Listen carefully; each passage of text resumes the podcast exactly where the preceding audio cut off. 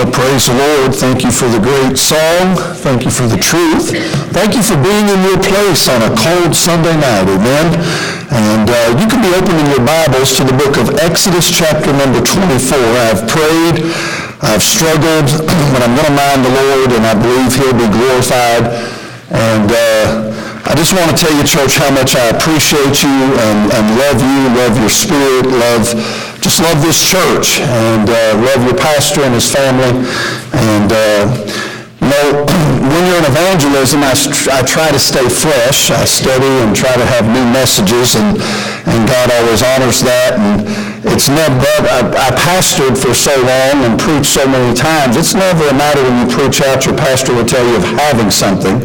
It's a matter of making sure you have the message that God wants the people to have. And though there may be a lot of empty places tonight, I know that many watching, I hope watching by way of uh, live stream as they're watching the game and the live stream simultaneously. And uh, pause the game and, and, listen for a few moments, and I believe the Lord will be blessed. A little unusual message tonight. I think I've preached here enough, and y'all know my heart that I can get away with it. And more importantly, God knows my heart, so I believe I'll be right in order. Amen. Exodus chapter number 24, and I want to start reading in verse number 12. The Lord said unto Moses, Come up to me unto the, and unto, into the mount, and be there, and I will give thee tables of stone, and a law, and commandments which I have written, that thou mayest teach them. And Moses rose up, and his minister Joshua, and Moses went up into the mount of God. And he said unto the elders, Tarry ye here for us until we come again unto you, and behold, Aaron and Hur are with you. If any man have any matters to do, let him come unto them. And Moses went up into the mount, and a cloud covered the mount. We can skip down in verse 18. Moses went into the midst of the cloud and get him up into the mount. Moses was in the mount 40 days and 40 nights. I want you to notice verse number 13. The Bible said Moses rose up. I'm interested in these next four words, and his minister, Joshua. I've been in this thing a long time, others way longer than me, some shorter than me, but I was a pastor for almost 21, I think it's 21 years. My wife knows that. Dad, either, I think it's 21 and uh, been in ministry about 32 years full time. And uh, God's been good to me. And over the years, I've heard a lot of messages to churches about the pastor. And to be honest, they sometimes bothered me for several reasons. Number one, sometimes it's just a buddy having his buddy in to, to feather his nest. And that's never of God, and never right. And then secondly, it seems like every time you hear a message, it's always about how people just need to buy the preacher a new car, build him a new house, give him more money, and that's not always right either, amen?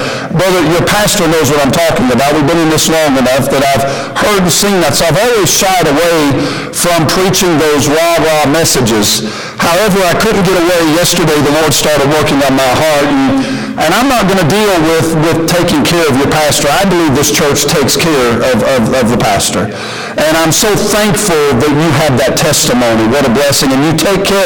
How do I know you take care of your pastor? Because you take care of guest preachers. And I've learned, I learned as a pastor, and I learned a long time ago, churches that know how to take care of a guest preacher are normally doing a great job taking care of their pastor. And I, I want to commend you for that, church. And, uh, but I want to deal with this thought tonight for a few moments. It is his birthday. He is 50 years old, and they're 52 years old. I want to preach on this thought. You know, the job of the pastor is to feed the sheep, right? Daily, he gets up 24 hours a day, seven days a week, and his job is to minister to you. But have you ever thought about your job and ministering to him? And I want to preach on this thought, how to minister to your minister. I'm not going to come at you uh, uh, in negative, okay? So you don't have to put the walls up. I'm not going to ask you to, you know, to, to, to, to, I just want to try to encourage you. Most churches I know love their pastor. And they're looking for ways, how can we be a blessing? How can we help him? It's hard for the pastor to get up and say, church, thank God for me. and here's what you can do to help me. It sounds self-serving. It just does. And even a message like this coming, and he had no idea I'm preaching this, and I didn't tell him because he'd say, no, no, no, no, Brother Bryan, do something else. But I really felt led of God, and I've prayed and searched my heart. Uh, I, I, and he's going to be uncomfortable because he would just assume uh, nothing be done. I know his heart, and I was the same way. I shy away from being in the spotlight. Though I was the pastor, uh, when we had fellowships, I got my food last. My people wanted me to go first.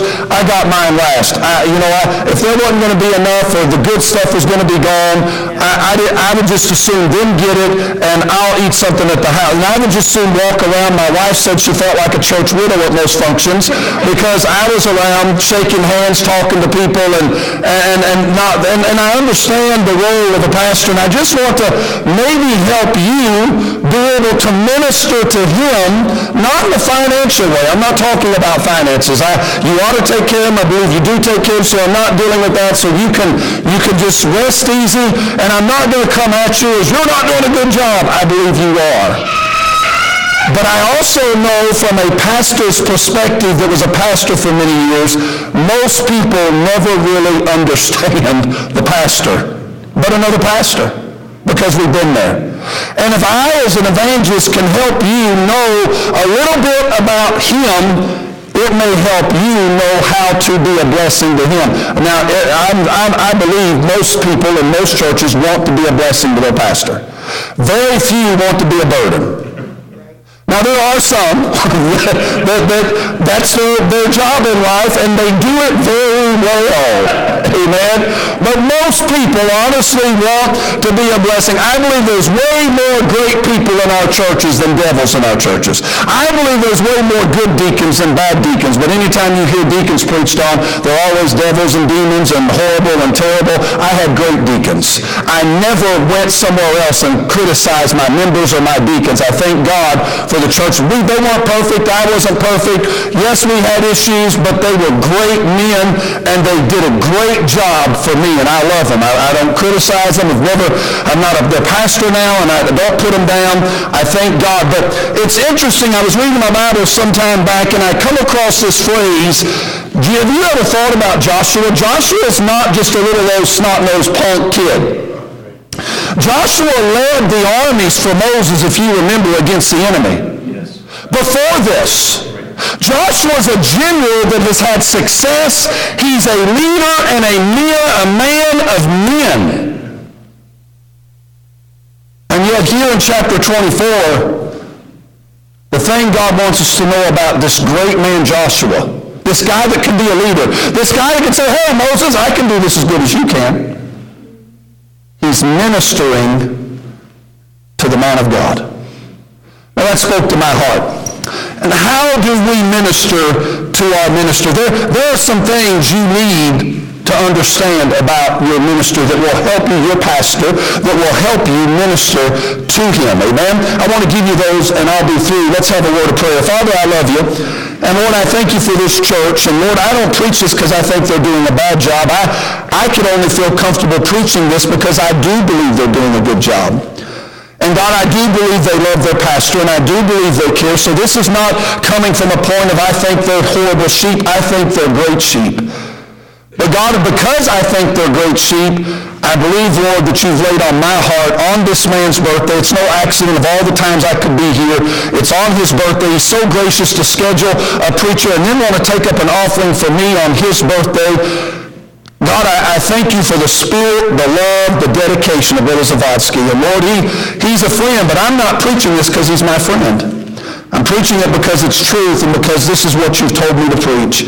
I pray you use it, and I pray, God, that you anoint me and anoint your hearers and encourage us tonight through the word. In Jesus' name, amen and amen. Now I want you to notice some things that would help us know how to minister to. I am now a member of a church. I try to follow these things and minister to my pastor. Amen. I was a pastor. I want to minister to him. I want him to think about me and feel like that's one of the best members I've got. Not from a pride standpoint, but from the standpoint that he knows I'm doing everything I can to help him be the shepherd of that church. Amen. Now, I've heard so many sad, bad stories of pastors that quit pastoring, join church churches and were horrible members. I don't want to be that for my man of God. I want to be there. There's some things we can understand using uh, the story of Joshua. So we're going to flip around a little bit here in Exodus. But notice, first of all, it would help us to understand the divine appointment that God places upon a pastor. The divine appointment. By the way, this could go through for the two assistant pastors in here as well, all right? Uh, the divine appointment. Look in Exodus chapter number 3, and I just want you to notice something very quickly. The Bible said in Exodus chapter 3, verse number 7, you know this, uh, and I, uh, sorry, verse 10, Exodus 3, verse 10. The Lord speaking to Moses, and God says to him in Exodus 3, verse 10, you know the story, he appears to him in that burning bush and tells tells him what he's going to do. And in Exodus 3, verse 10, God said to Moses, Come now, therefore, and I will send thee unto Pharaoh, that thou mayest bring forth my people, the children of Israel, out of Egypt. Now, I want you to understand, the Bible says, and by the way, if you know the story of Moses, what's Moses do? Moses does everything he can to get out of this. Yeah. But God said, Moses, you're not doing this because you've chosen it. Now you're not doing this because you decided to or because it's, it's something, your career choice. You're doing this and you're not going to do anything else because this is what I have commanded you to do in Acts chapter number 7.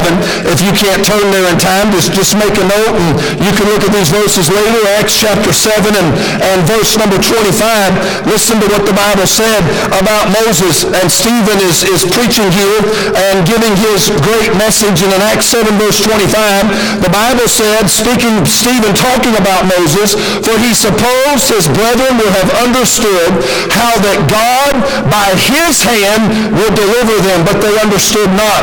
I've got a message God gave me. I've only got to preach it one time to preachers on he supposed they would understand. Sometimes preachers suppose our people understand things that they, just don't understand.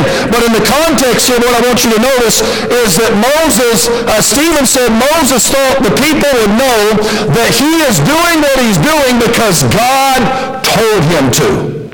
When they got to the Red Sea and Pharaoh's coming and there's mountains on each side and they're stuck, he, Moses just thought the people would understand, I'm doing this because God said. When the plagues were hitting and Pharaoh was coming down hard on the people there in Goshen, Moses just supposed that the people would understand, listen, this is not of Moses. Moses is not doing this out of his own volition. He's doing this because that is what God told him to do. I want you to understand this evening that your pastor is, being a pastor is not just a profession.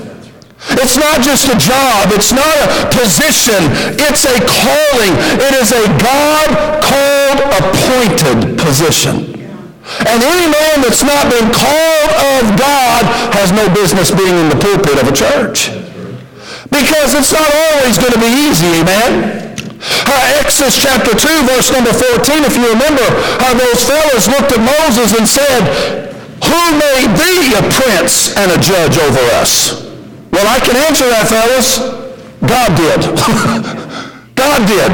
And sometimes we have the idea, number 16.3, how Korah looks at Moses and, and some of those followers of Korah, and they said, you take too much upon you, seeing all the congregation are holy, every one of them, and the Lord is among them. Wherefore then lift ye up yourselves above the congregation of the Lord? And again, I've got the answer to that. Moses, everything Moses did, he was doing because he had a divine appointment of God. Now here's what I want you to understand. Your pastor is the pastor of Loomis Park Baptist Church because God called him to that position. And if we, I am over Operation Go, not because I made a career choice. I was perfectly fine pastoring. I had a great church. We were well taken care of. A lot of things I could say. But God said, you're done, and here's what you're doing next.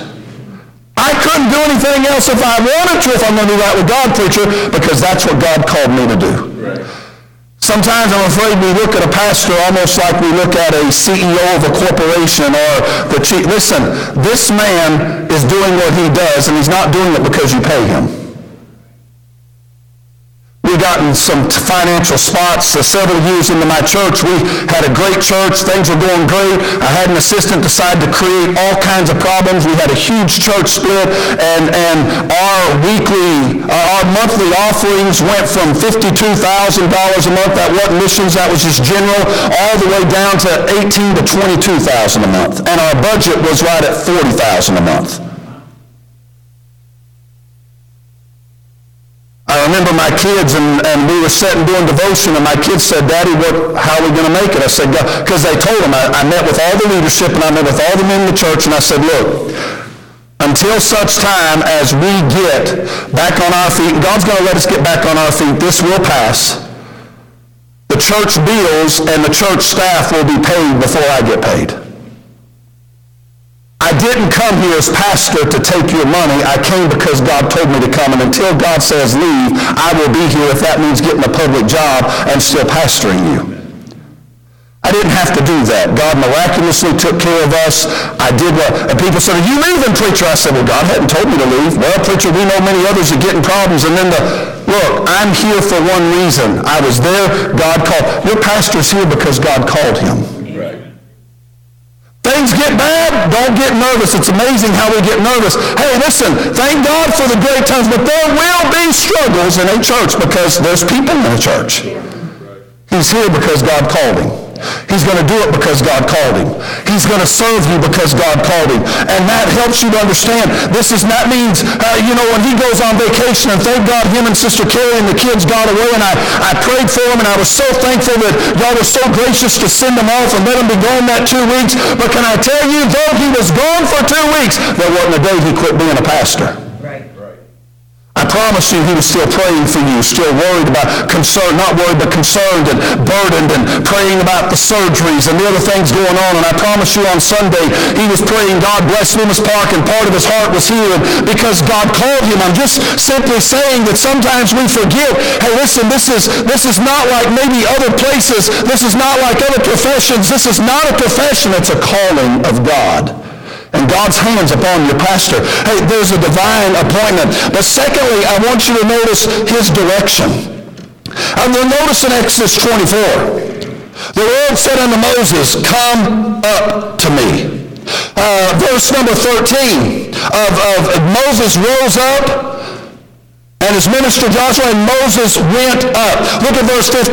Moses went up. Verse 18. Moses went to the midst of the cloud and got him up. Can I tell you tonight that your pastor's desire, your pastor, the way you can minister to your pastor is understand his direction. And his direction is one thing. He's wanting to bring you as close as he can to God. He's wanting to bring this church as close to God's will he's wanting to move up in every area. Whether it be missions, whether it be the bus route, whether it be membership, whether it be whatever it may be, his goal is he's trying to take as many as will let him and move up. Can I tell you, it would be a great day if members just understood sometimes the pastor's going to make decisions they don't understand. He's going to ask things they don't understand. He's going to want things they don't understand. Sometimes you may not even agree with it, but if you've got a man of God, do you have a man of God, Loomis Park? The answer to that is absolutely yes. Then understand he's got one direction. He's trying to go up. He's not trying to hurt the church. He may say, hey, I feel like God wants us to do this. And the leadership may say, preacher, if we do that, we're going to drain all the money. He's not trying to drain the money down. He's trying to go up. He may say, I think we need to deal with this issue. Preacher, if we deal with this issue, we may lose some people. But he's trying to take the church up. You understand what I'm saying? No pastor's looking to slim the church if they're the right kind of pastor.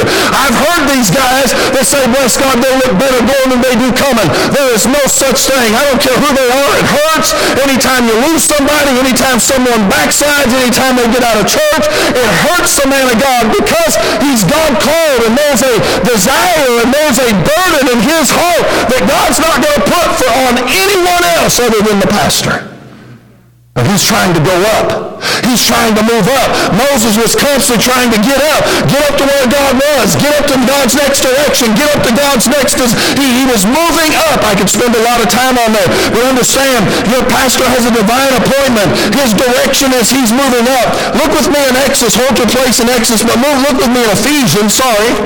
And look in chapter number 4.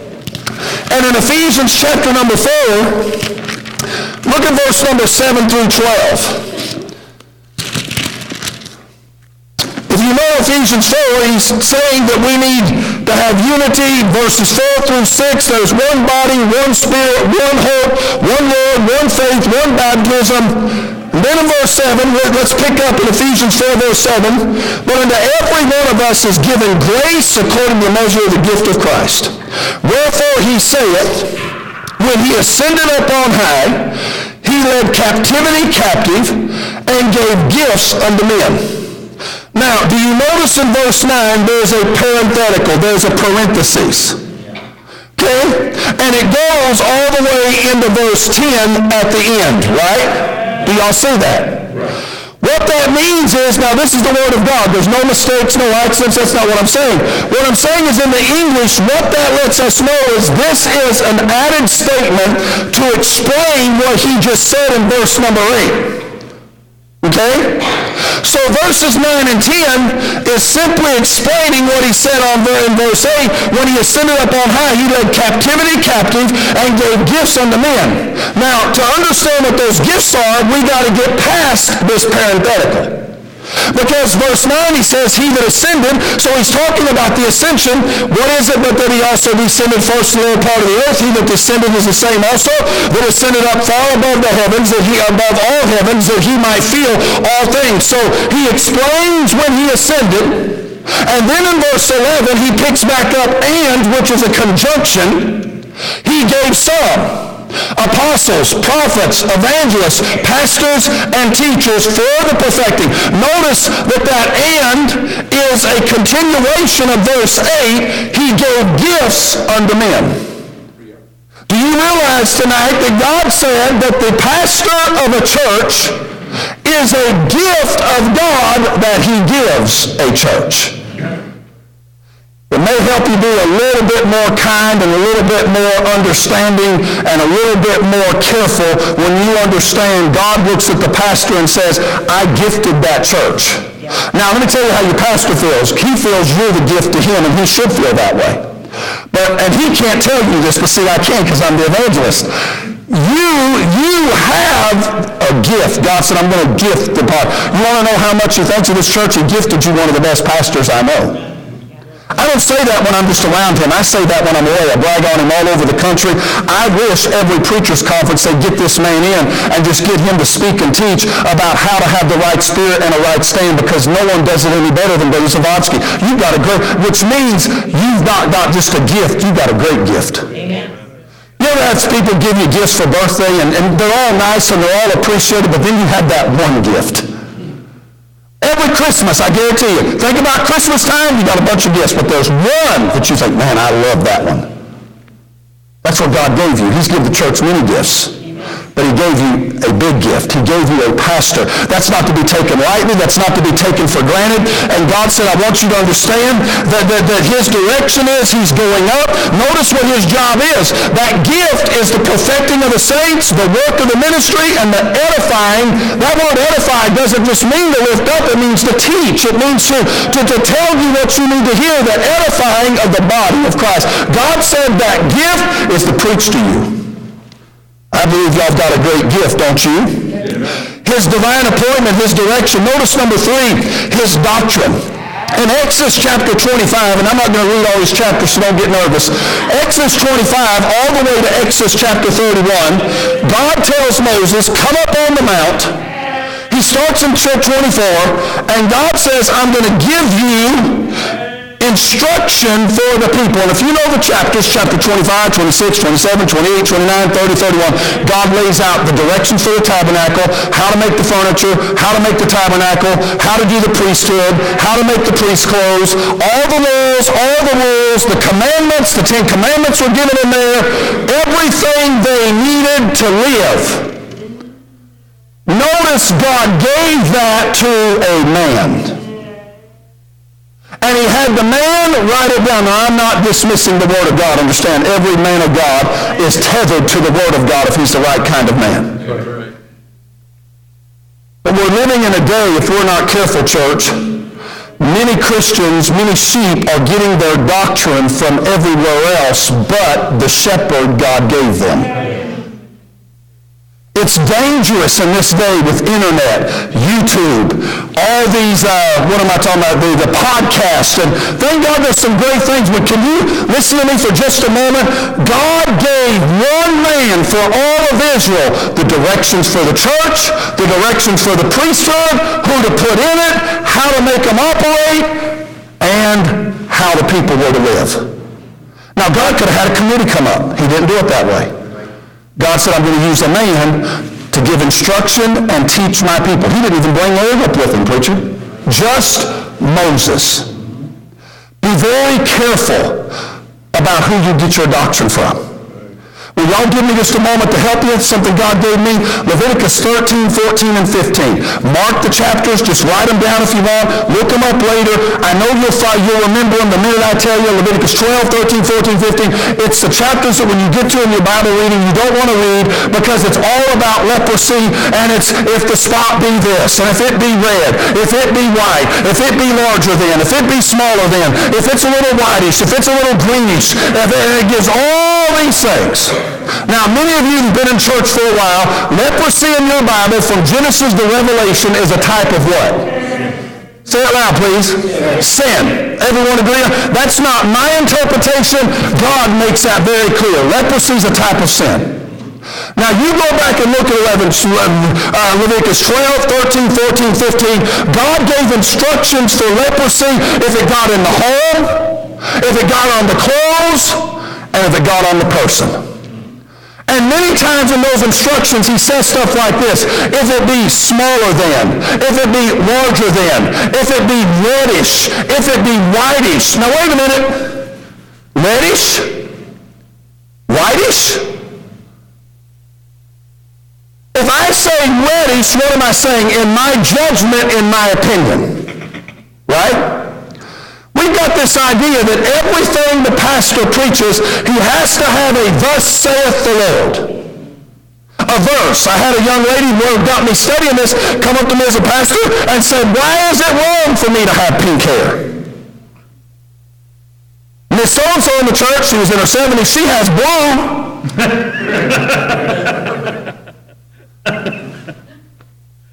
So-and-so, she dies on a blackout. What's wrong with me having pink hair? She was a teenager she was always questioning everything. I didn't jump on her. I didn't yell at her. She didn't come to me disrespectful. She had an honest question. She deserved an honest answer. And I gave her some principles. And she said, but there's no verse in the Bible that says a woman can't have pink hair. I said, no, there's not. So I can have it. I said, there's no verse in the Bible that says that I can't take a 357 and shoot you. Shalt not murder. Who said it would be murder? Preacher. We went on about this. She was just messing. But here's my point. I got to thinking about that, and I thought, you know, there's a lot of things we preach and we teach our people. We don't have an exa- a, a 10-year-old has no business with a cell phone, in my opinion. Now, you follow whatever your pastor tells you, all right? I don't want my kids uh, on, on social media. Uh, just a lot of things I could say. That's personal. I, you do whatever your pastor, but here's what I'm trying to say. In those chapters of Leviticus, do you know all of those things about, do you know why God, God gave, and I, why he said greenish and whitish and reddish and smaller than, larger than, if it be to the eye, larger than, and those statements are found all throughout those chapters. Guess who had to make every one of those calls? The priest. The Levite priest. Someone had to make a call. Now, let me ask you a question. If the priest, do you think the two different priests the high priest is the one that did it, but let's say a high priest look at it and he dies, and then the next day another high priest, is it possible that those two men, good men, look at it and one say, no, that's not leprosy, that's a zit? Because leprosy look, resembles a zit sometimes. And another one says, no, I think that's leprosy. Is that possible? Yes. More impossible. What is their motive? Their motive is they're trying to keep sin from hurting the camp and from the individual, right? Yes. Let me ask you a question. Why didn't God say, we're going to have a committee here, and we're going to have a, a 20 priests, and we're going to let all of them determine what is leprosy and what is not leprosy? Because you'd have 18 opinions on one thing, 15 here, and 5 here, 2 here, 3 there. God said one man has to make it. And by the way, sin, why did God liken leprosy to sin? Because there's no, there's no book that you can go to, and there's no way God could put it back when he wrote the Bible, every sin that every man's ever going to be committed. So he gives us a shepherd. And you know what that shepherd's job is? Just like the Levitical priest, it's to say, hey, to the best of my ability, I believe this is leprosy. Stay away from it. Now maybe the pastor down the road of a good church says, I don't think it's leprosy. Maybe your pastor says, I don't think it's leprosy, and the pastor down there, maybe my pastor says, it's leprosy. Who do you follow? You follow the shepherd God gave you. That's how it eliminates the confusion, folks. If you get your young people together, brother, and you take them to a youth meeting, they listen, you're going to hear five opinions on Facebook and on WhatsApp and on TikTok and, and who should do what and whether they should play video games and what video games they should play. I'm just using young people, but whatever, how we should dress, what's proper, appropriate, what's not appropriate. Who do I listen to? God gave you a shepherd. God gave you a leader. And to the best of his ability, he may not get it right. He he may get to heaven and God say, you know, Brother, uh, Brother Zavatsky, uh, that really wasn't leprosy, but do you think God's going to ding him and judge him if he was doing everything he can just to keep sin out of your life in the church? Do you believe that's his desire? Yes. So who do we listen to? If I have an opinion and he has one, I'm not your pastor, he is. If J.D. Howe, my pastor, has an opinion and Brother Zavatsky's is different, I'm going to listen to my pastor. My pastor thinks going to the movies is a sin. I've never gone, but I don't think it's a sin. But I've never gone. I will never go as long as he's my pastor. Why? Because he says it's leprosy. And God put me under him. Therefore, I'm going to follow him. I was under a man that said facial hair wasn't right. As long as I sat under that man as a young preacher, I never grew it. Why? Because he said, I don't want you to have it. Well, that's man worship. No, that is following the priest. That's following the preacher that God gave me. And can I tell you, church, God has always blessed me. And yes, you can go down to Old Brother Zavatsky, can get up and preach something, and you can name five preachers that may disagree. Here's the difference. They're not your priest. They're not your pastor. They're not your leader. God put him over you to say, in my opinion, this is leprosy. Now, that's a serious thing, preacher, because you know what that means? That means one day we're going to stand before the Lord Jesus. And we're going to answer for everything we didn't call leprosy that was. That's the burden that man carries every day of his life. It's not always easy to look. You imagine a priest walking into a man's home and looking at a spot and knowing that if he says it's leprosy in the wall, he's got to remove that family, he's got to shut up the house, he's got to displace them, he's got to upend all that they're doing. I don't think they took it lightly. I don't believe your pastor takes it lightly. Young people, families, I'm just, I'm encouraging you. I am not, you, you I'm not your pastor, but can I tell you, Listen to this man for instruction. Be blessed by listening to other people. But if they say something different than your man, I believe I seen y'all were in a series in Revelation on prophecy. You're going to hear, if you listen to other people, you're going to hear different opinions than what your pastor says. Just take your pastor's belief. Follow it. I'm not saying blindly. I'm talking about as he follows God, you follow him. I'll tell you what God will do. God will bless you. Israel wound up in a mess, and I'm about done, because he would, they would not simply say, okay, Moses, we know you've been with God. We're gonna, do you think this man walks with God? I believe he does. I could talk about his devotion. This crowd fought Moses in spite of Moses praying. Have any of you ever fasted 40 days, 40 nights? That's what Moses did twice. Twice for the people.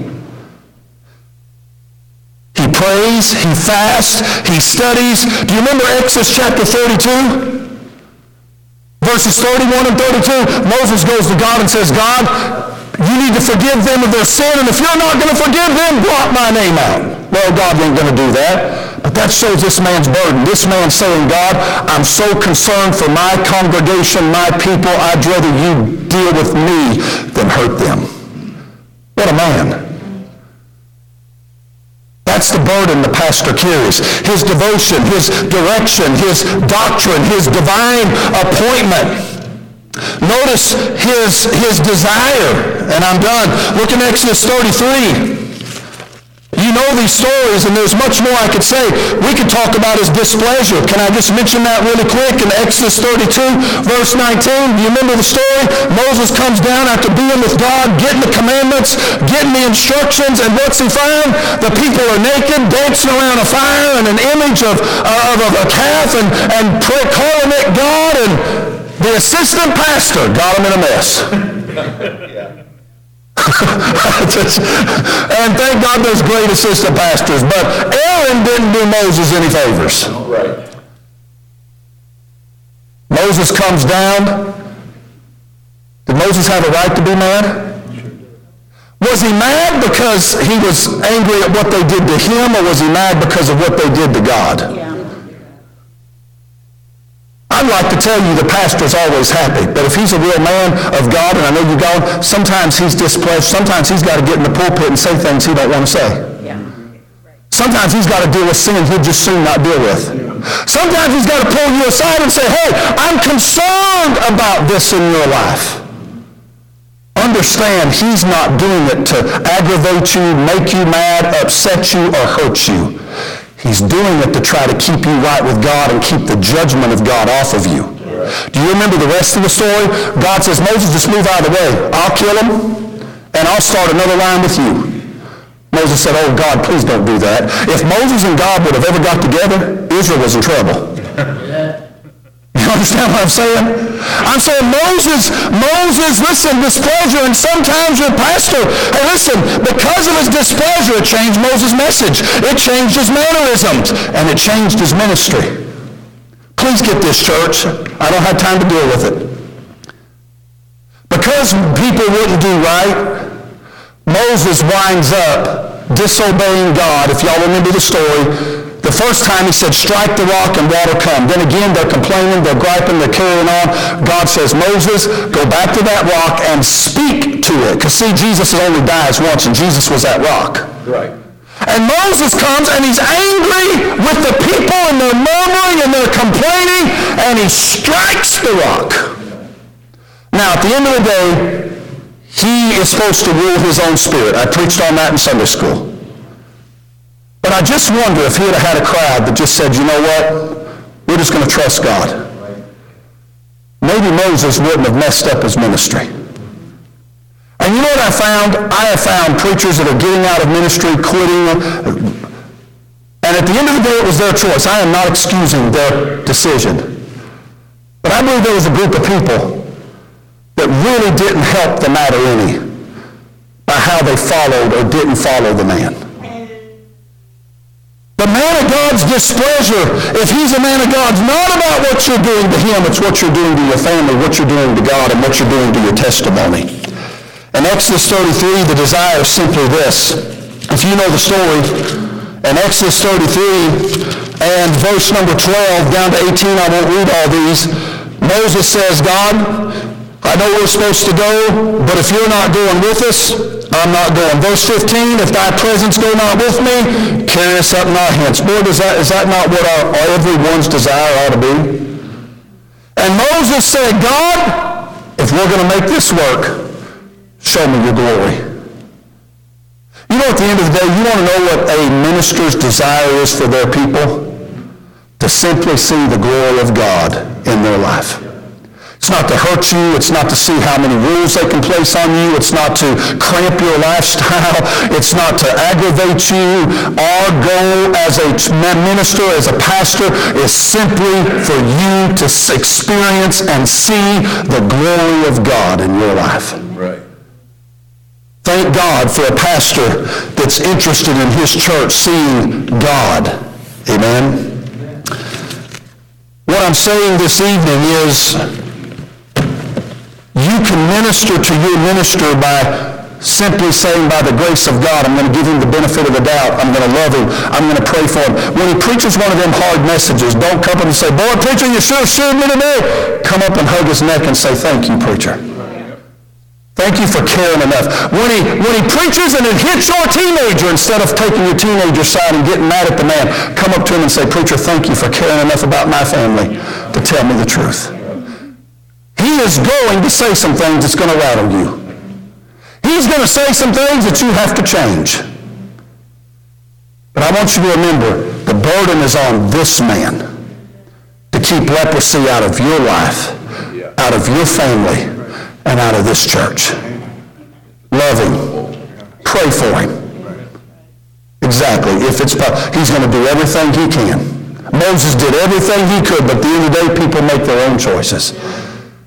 Got a man, I believe, that's meek, that wants to see God. And I appreciate this church and how you respond to your pastor. Would you continue it? Now I'm going to do one more thing. I'm done preaching. I'm not going to give an invitation. I'm just going to ask you to do one thing for me as we close. I didn't get his permission, and I'll get forgiveness if I do wrong. I want to do this tonight. We're going to take up that special offering, but it ain't going to Bryan Treadway.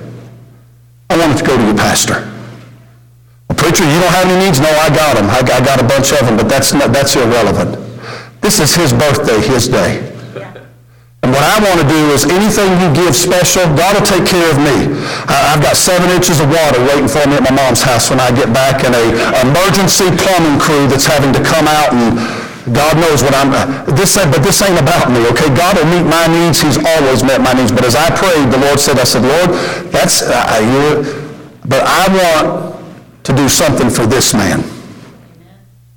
This man, you understand, sometimes evangelists come through and people pat us on the back, and I'm thankful for that. But can I tell you the best friends you've got ain't the evangelist that comes through and sounds good. It's that pastor that prays for you, that's there when you're sick, that's there when you're at the deathbed, that's there at the casket, that's there when your babies are born and your grandchildren have issues and your home's about to fall apart. It's that man and his wife that's going to be there. Can I say you ought to never have a favorite preacher that's above your pastor? Because he does way more for you than any man that's ever going to come through here. Yeah.